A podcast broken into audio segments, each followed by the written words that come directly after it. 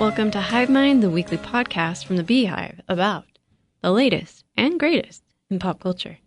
I am Meg Walter. I'm here with Eli McCann. Hey. Hi. Not always the greatest in pop culture, but...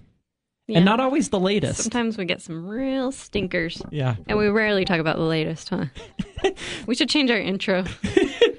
About the oldest and... Mediocreest. Most mediocre pop culture. Yeah. Eli, what have you been watching? Couple of things. So on a listener recommendation, I checked out a little film called A Deadly Adoption. Yeah. Okay. A listener reached out and asked us to cover this film. I had some real trouble accessing it. Mm-hmm. You managed to find it. On YouTube somehow. Which, and then I tried to find it on YouTube, and I think between the time you watched it and I tried to find it, it was pulled. Yeah. Who recommended this to us, by the way? I want to give a shout out to this person. Natalie. A Deadly Adoption stars Kristen Wiig and Will Ferrell. And it is a very, very dry spoof on every Lifetime movie you've ever seen. And it is one of the funniest things I have ever seen in my life. The entire film just crams in every possible trope that you've ever seen in a Lifetime movie, one after the other. But Will Ferrell and Kristen Wiig play it with such a straight face that you almost wonder if they're serious, except that we know who they are. And so it's obviously they're doing this, they're joking. But if you didn't know who they were and you just stumbled upon this, you'd be like, this is a pretty bad Lifetime movie. Well, the preview, I did manage to find the preview because there are 90,000 previews available on YouTube for this movie. It is a legitimate Lifetime movie preview. Yeah. It's not, there's no joke in the preview. You would see that. And if you didn't know who Kristen Wiig and Will Ferrell were, you'd be like, well, this is clearly a Lifetime movie, all the other Lifetime movies. Yeah. And so how I would describe it is if you took a Lifetime movie and made it 2% more ridiculous. Yeah. And so it's not so over the top that you're like, oh, this is a parody. But yeah, it's worth checking out. It is one of the funniest movies I have seen in a long time. I will revisit it many, many times over. I love Kristen Wiig a lot. Yeah. She hasn't done a ton lately. And I hope that her career kind of rebounds because I think she was the best part of SNL for a long time. Oh, super long time. And I love Bridesmaids. It's that's such a rewatchable movie for me. Will Ferrell's growing on me lately. I'm all of a sudden finding... I'm really glad that you're coming around to Will Ferrell because I think Will Ferrell is so funny. Yeah. I would recommend the episode he does of Conan O'Brien's, what's it called? Friends? Look, I'm looking for a friend. Is it Conan O'Brien's podcast? Podcast, right? Yeah. They have a really funny conversation where they talk about that movie. They talk about kind of Will Ferrell's bravery and humor, where he's just willing to fail. Uh-huh. He's just willing to take an L for the sake of experimenting. And of course, part of that is his privilege that he's a very... megastar. Yeah. Wealthy, white comedian. Yeah. But some of the stuff he does, you're really wow, that was a choice. Yeah. And I kind of respect it. Oh, so. Okay. I'll check that out. I just binged all of Dead to Me finally. It's not really new. Have you watched it? I watched half an episode and then it just didn't hook me. Yeah. So... it's not great. I would give it a solid B-. Okay. It was just interesting enough that I kept going. The leads in it are very, very good. It's Christina Applegate. I kind of forgot how good of an actress she is. She doesn't play a very likable character, but she's really good in this. Yeah. And then I don't know how to say her last name, but Linda Cardellini. Cardellini, who I really like, but she does a lot of crap. She did Green Book. Oh, yeah. But she did Freaks and Geeks. She did Mad Men. Yeah. And she's great in this. James Marsden is in it. He's a little too much for me. Really? I love James Marsden. I normally do, too. In this, I think he's way overacting. Okay. But, this show is... it's sort of a whodunit, murder mystery that just, keeps propelling itself. And it's very soap opera-y. A twin emerges from the shadows that you didn't know existed kind of soap opera. Really? That literally happens in one of the episodes. Check it out if you just like want something kind of mindless and stupid with great actors. Yeah. And then finally, I started Killing Eve finally. Oh, what do you think? So far, I like it. So it's a spy show. Spy show's not my thing, which has been my hesitation. But I, of course, love Phoebe Waller-Bridge, and she made it, made the show, and you have recommended it to me quite a lot. And so finally, last night, I gave it a try. One episode in, I quite like it, and I will continue to report. Good. I'm glad you like it. Yeah. We tried her show that's on HBO, Run. Oh, yeah. Oh, I forgot that was her show. Did not care for it. Really? Yeah. Okay. Like, couldn't finish it. Okay. So, you know, we all have hits and misses. Yeah, sure. What have you been watching, Meg? Oh, I'll tell you. I was just about to ask you, okay?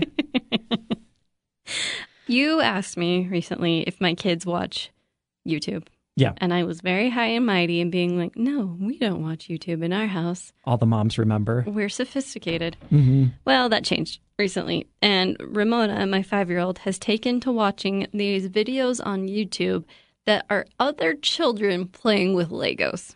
Oh. So I don't know whose parents set this up for their child, but there's a camera on the Legos and it's girls like playing the Legos talking to each other.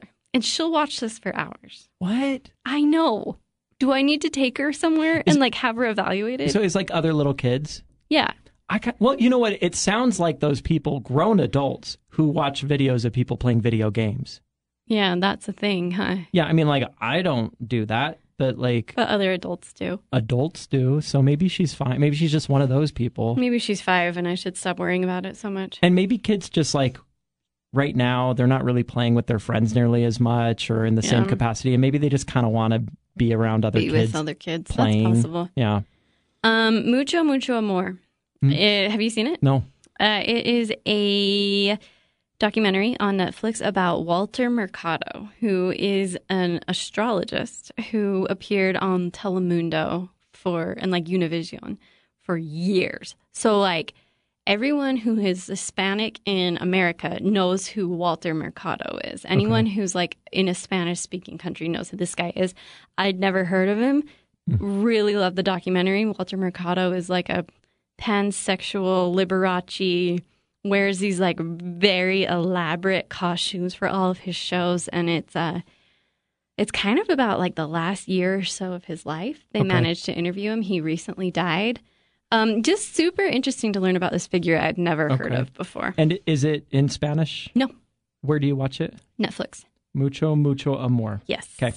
Knives Out is streaming, I believe, on Hulu. Yeah. And we rewatched that the other night. That movie holds up. It's good. It's a great movie. And I was like sad when it was over. So it's clearly going to be like one we revisit all the time. Such a stacked cast. So much fun to watch. Just as gratifying the second time. And then I'm boning up because in a few months, Real Housewives of Salt Lake is premiering. Of course. So I decided, you know, there's like a million of these franchises and I just really had to pick which one I was going to dedicate some time to. And it's Real Housewives of New York. Okay. Which started in 2010. The looks these women are wearing are atrocious. Oh, really? And that has been the funnest part so far, is seeing what kind of clothes people were wearing in 2010. What kind of clothes rich New Yorker, maybe slightly tacky women were wearing. Yeah, yeah. What a trip. What are you expecting out of Salt Lake, Real Housewives of Salt Lake City? The same I expect out of any of these shows, like some light drama. People who are just amplifying their personalities just enough to keep you entertained and will kind of act like friends to me. Like they'll become important people in my life. Yeah. Just like the people on Selling Sunset are like my closest friends now. Yeah. But do you think Salt Lake City is actually going to be a different spin on this show than what we've seen? No, I don't think the city actually matters that much. I think what makes New York Housewives is some of them have New York accents. Okay. So we might get some Utah accents. Yeah. But I think a lot of the people who are going to be on the Utah franchise are transplants. Yeah. So, sorry, I'm like out of breath. Oh, yeah. Well, it was quite the workout, what you just did. Exciting talking about Housewives. So then we both watched Palm Springs. Very buzzy movie right now. Very buzzy. It was the big hit coming out of Sundance. It was purchased for more than any other movie at Sundance has ever been purchased for. Oh, really? Yeah. And it broke Hulu's streaming record for the weekend it was released. Wow. I really enjoyed this movie. It is a great movie. I honestly went into it expecting a B movie. Just like, oh, it'll be like a B movie. That's fine. Because sometimes you just want a B movie.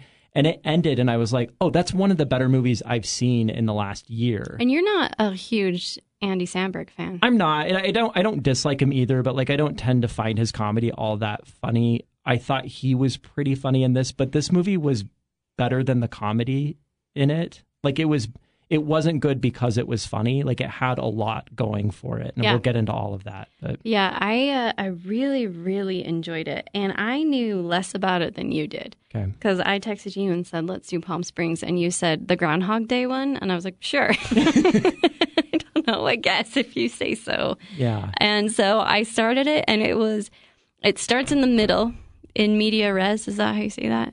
Mm-hmm. Just in the middle of the story. Mm-hmm. So it is like a Groundhog's Day scenario where Andy Samberg is stuck in a time loop.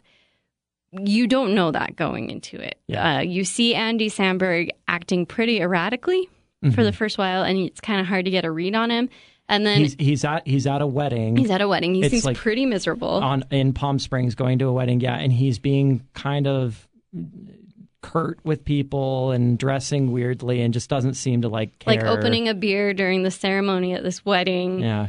Getting up and giving a speech when he wasn't invited to do so. Just kind of weird, erratic behavior. And you're like, okay, this guy is a little nutty, a little crazy. And he saves the sister of the bride, who is played by, I believe it's Kristen Milioti. I feel really bad that I'm not like familiar with her name because she's great. Yeah, everything she's in, she's really great. Saves her. They start, kind of having like hot and heavy moment until she. No, here's what happens. J.K. Simmons comes around the corner. Who knew J.K. Simmons was in this movie? I had no idea, and he's one of my favorites. So that was just a delight. Yeah. Is essentially hunting Andy Samberg. And so Andy Samberg runs to a cave.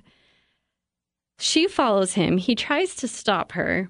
Mm-hmm. She continues to follow him as he dives into this like whole vortex. Mm-hmm. And she dives in as well and is now, we learn, stuck in this time loop with Andy Samberg. No, stop! Don't come in here! Are you okay? Don't come in here! Which is a very Groundhog's Day time loop where you wake up every day back into the day, the same day. If you die, you wake up and you're at the same day over again. There's no way to get out of this time loop. The rule is if you die or if you fall asleep, you end up in that same day. Yes. And so she wakes up and we sort of get the Bill Murray experience out of her. Because we see her discover that it's the same day again. And you kind of get through that montage and then she's able to find Andy Samberg and like, what happened? I was with you last night. And so then he takes her and he's like, I tried to stop you from going into that cave. I've been stuck in this forever, going to this wedding every day for thousands and thousands of days. And I didn't mean to bring you into this.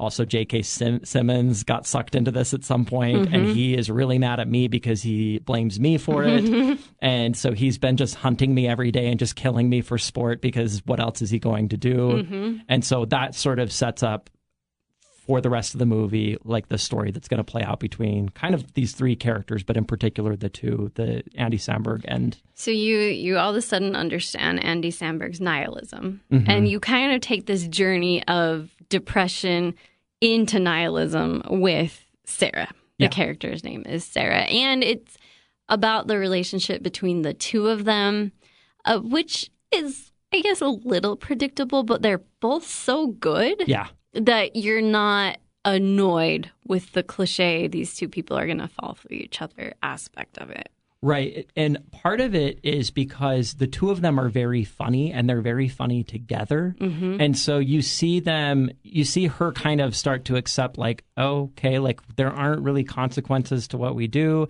So they start to just have fun together and mm-hmm. they start to find ways to just kind of make fools of themselves and embarrass themselves and like do all this like crazy stuff at the wedding. And they're like, we get to like interrupt this wedding every day in a different way. And it is genuinely funny. Like, it's so delightful to watch. It's very delightful to watch. It's also very insightful.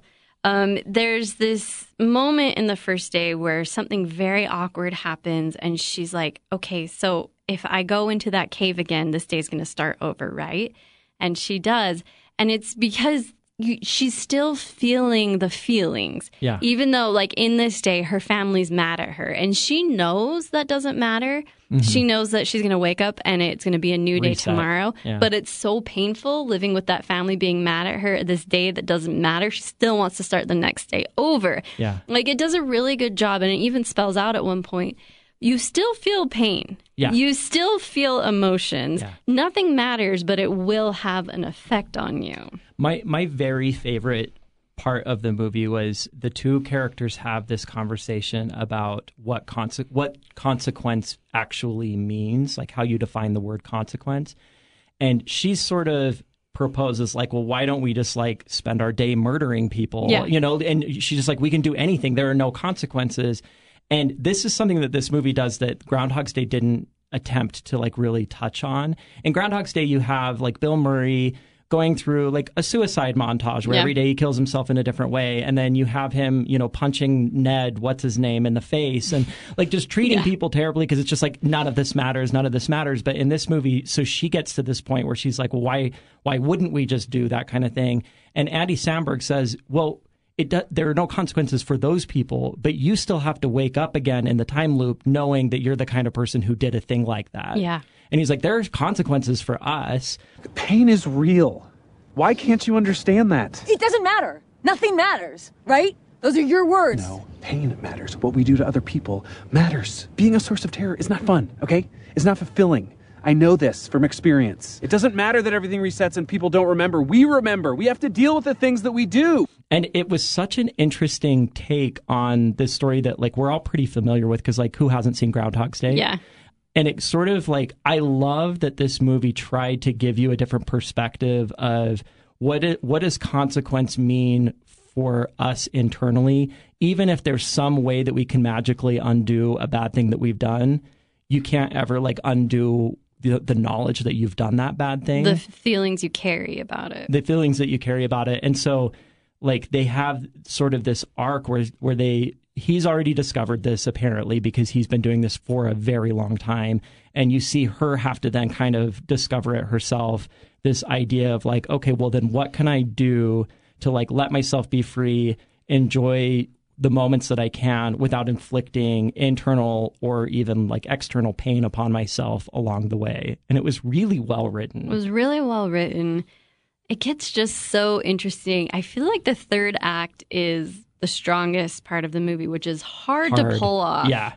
Especially in a movie like that. Like, we recently revisited Groundhog's Day. Delightful movie. Mm-hmm. Really kind of falls apart at the end. It turns into a slog in the last half. The writers were like, we got to get him out of this somehow. Here's how we're going to do it. Mm-hmm. It involves a lot of ridiculous things. This one is very thoughtful. I don't want to spoil the movie because I do want people to watch it. But there's a scene between J.K. Simmons and Andy Samberg that is just really poignant. And I guess it's not a spoiler to say, like, J.K. Simmons has kids, and he's telling Andy Samberg, like, I was so mad at you. I'm never going to see my daughter walk down the aisle, which is, when you, like, really think about Groundhog Day and you really think about this movie, the thought of not progressing, I think, as humans is so terrifying. Yeah. Like, we're afraid of mortality, we're afraid of death, but we're more afraid of not dying, and we're more afraid of not getting older because, like, what are we doing? Mm-hmm. The whole thing in life is like, we're moving forward, we're getting older, we're gaining experience, and to not have that would be kind of the worst thing. And that's what's happened to these people, which is why they're suicidal and can't die. Yeah. Like, they just want to get out of this because it's the worst scenario you can find yourself in, which is also why this movie's a little triggering in COVID times. It totally is. I will say, though, despite that, so Groundhog's Day feels like a kind of a heavy comedy to me. Like black comedy. Yeah, black comedy. It feels like, I feel like that unsettled, like forever kind of feeling. Frankly, I felt the same way watching The Good Place, especially the more it progressed, like that sort of like the forever feeling. This movie did a really good job at keeping that conversation thoughtful without slapping like it into your face and making you feel depressed about it. Yeah. And so like when they're having these conversations, it's like, oh yeah, like I do like that every day is different. I do like that I'm getting older, but I didn't feel like the horror that I feel like some of those other depictions make me feel. Well, and I think part of it is that conversation with J.K. Simmons and Andy Samberg. J.K. Simmons kind of arrives at this place of peace. Yeah. Like, I'm never going to see my daughter walk down the aisle, but look how great this day I'm reliving is. Mm-hmm. Like, we're barbecuing, my kids are playing in the backyard. Could be a lot worse. Yeah. And if I have to relive a day, at least it's this one. Little Joey tending his dog shit. Libby's going to do a family portrait later this afternoon where we're all animals. I'm a cuddly grizzly bear. I mean, it doesn't get any better than that. And Andy Samberg kind of gets to the same realization, I think, pretty shortly after that. He and Sarah, their characters, end up becoming a romantic relationship. It's really a really cute relationship. They're having a lot of fun together. And at one point, she expresses to him her concern about, like, she's starting to feel like the terror of like, we can't do this forever. And she's like, we're having fun now. But she's like, I don't want to keep doing this. I want to get out of this. And she's trying to find a way to get out of this. And he's sort of like dragging his feet and like, why? Like, we're having a good time. I'm happy to wake up and do this with you every day. And she says at one point to him, what if we get sick of each other? And he says, we're already sick of each other. And it's the best. And it's like such a cute, like, spin in this very weird universe on like what relationships that are valuable look like once they've matured, because they've been doing this for maybe thousands of days. I don't know. You never really have a good concept of time. The writer revealed how long Andy Samberg's in the time loop. Yeah, how long? 40 years. Perfect. And did the writer reveal how long she was in it with him? No, but 40 years. Yeah. But I love that idea that like a mature relationship, you do like quote unquote get sick of each other, but like it's kind of the point. It's kind of the point, and the relationship is even more valuable at that point. I don't feel like most romantic comedies have the luxury of being able to explore that concept. Yeah, because they usually end at the beginning of the relationship. Yes, and this sort of like let you feel like this is a relationship that's happened for a long time, and it's more valuable for it. Yes. Yeah. I also really appreciated the way he was dragging his feet. I'm sorry to do this, to bring it back to COVID again, but you and I had a conversation when Salt Lake was moving from like everyone's in lockdown, nobody go outside, to like it's okay to maybe see some people. Whether or not that was the right call, it's hard to say. Yeah. But we were both kind of had this feeling of like, oh, like I can leave my house now? Like I just felt so safe here. Things were predictable here. Yeah, it kind of sucked, but I knew what every day was going to look like. And I feel like going outside, that's weird and that's different. I don't know what's going to happen. And I felt that from Andy Samberg's character. Like, I don't know what's going to happen. What's going to happen to us when we leave this? This is safe. Yeah. Progressing is scary. Yeah. And that's something I'd never considered. It just seemed like you'd be so desperate to get out of that situation. But you do lose what you had. Oh, when we had that conversation, part of it was, we had been all kind of stuck in our houses and like every day, like, I wish we didn't have to do this. I wish we could get out of this. When is this going to end? And as soon as there was a conversation that like this might end, I did have that kind of feeling like, oh, but wait, like some of this has been actually really lovely. Yeah. And there was like obviously I want the pandemic to go away. I want everybody to be safe. I want us to be able to like enjoy our lives. But there was like a little part of me that was like slightly sad that like, oh, wait a minute. Am I about to lose like the aspects of this that have actually been really nice. Yeah. And that I do think that that's kind of what he's grappling with, where he's like, obviously he was miserable in certain ways having to like wake up in the same day, but like he found somebody he really enjoyed being with, and like, what does it look like on the other side if they are able to escape this thing? Then what happens? And that's scary. Yeah. Yeah. Palm Springs, I really liked it. It's honestly fantastic. It's content warnings. There's some language in it. So, and like a few sex scenes. Yeah. Shout out to his girlfriend at the start of the movie. She is in Search Party. Oh. Which is one of the funniest shows I've ever seen. Season 3 is on HBO Max. Can't wait to start it. She is so funny in this as the ditzy Instagram brat. Yeah. Who he is dating. Her performance is remarkable. Peter Gallagher is in this as the father of the bride. Yeah. Lots of small, really great performances in this. Really loved it. Soundtrack slaps. Yeah. I have been listening to the soundtrack over and over and over. It's a really fun mix. Some of the songs are kind of on the nose, but you'll really enjoy them. I really don't have a lot of critiques about this movie. I don't either. Honestly, I feel like they handled the subject matter very sensitively. I was going to mention multiple instances where they could have made jokes at the expense of women, like homophobic jokes, racial jokes, that it's like a lesser movie would have like let itself kind of lean in a little bit, and it didn't bother going there. Yeah. There's like this reference, for example, that actually kind of surprised me, because most movies I don't think would do this, but he talks about like, he's talking to Sarah and he's like, yeah, you run out of things to do after a while, and every day you're just trying to find a way to fill the day. And he's like, I've kind of slept with everybody at the wedding at this point, because like, why not? And he's like running through like, yeah, I slept with her and her and her. And at one point he's like, and then I actually even slept with that guy. And I was like, oh, here comes like the homophobic joke, like, ew, gross, you know. But like, it's not played for laughs. He's just like, yeah, it wasn't for me, but like, you try everything after a while. And like, that's it. And what Skylar and I were watching, and it was like, that was kind of refreshing that like, the fact that he did a gay thing wasn't a punchline. You know? Yeah. Like, the punchline does come when he's like, and your dad. And that like freaks her out, but because it's her dad, not because it's a man. Not because it's a man. He could have said, or, and your mom, you know, like whatever. But, and so I appreciated that. I felt like the movie was sensitive and tried to not just be a cliche of the type of comedy that I think sometimes Andy Samberg can fall into. I like him. He's not typically my cup of tea, but this isn't like just like a straight up dude comedy. And I think that it like can resonate with like a broader audience for that reason. I think this is the type of comedy that a comedian can make after he's made his name in the dude comedy, like Adam Sandler in Uncut Gems, right? Like you do your stupid movies to buy the mansion in the hills, and then you get to do the stuff you're more interested in doing. Will Ferrell in A Deadly Adoption.